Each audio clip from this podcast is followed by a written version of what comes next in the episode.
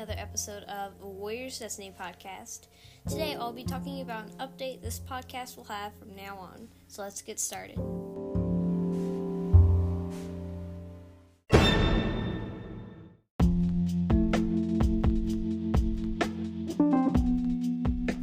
I just wanted to say so I won't get anything confused that I will be changing the art for this podcast so it will not look the same. It will look like and it will look different and it will obviously have Squirrelflight because on the little warrior cats app there's a there's a game to where you can create like your own mini maker and i decided to do that. I also created a Mapleshade one so if you have the app just wait for it to load click on games and scroll down. They also have a bunch of fun quizzes that i really enjoy doing and i might do in a re- in an episode later but i'm not sure and there's also one where you can like talk to the Moonpool, and I have a lot of fun with that one because my favorite question to ask is, "You are are you the Dark Forest?" And it always says yes, which I think is kind of creepy. But I created a Squirrelflight mini collector the other day.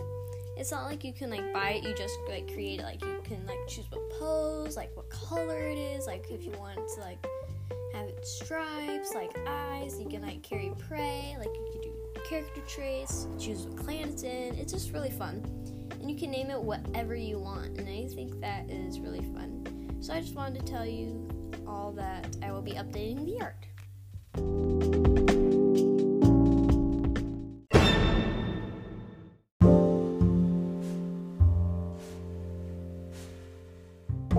This episode is coming to an end. Thank you all for listening and make sure to hit the follow button and the bell for more notifications on this podcast. And also make sure to try out the Warrior Cats app and look it up in the App Store on computer, iPad, or iPhone. I'm not sure if it works on any other devices, but you can try.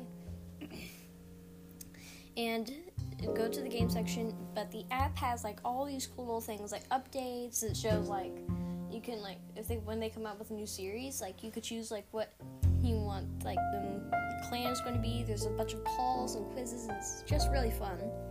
And also, they have a merchandise store where you can get plushies, books, clothes, and clothes, mugs, and like little mini collectors, and which I really like collecting. I'm I'm trying to get wave three. I mean wave four of them. It's either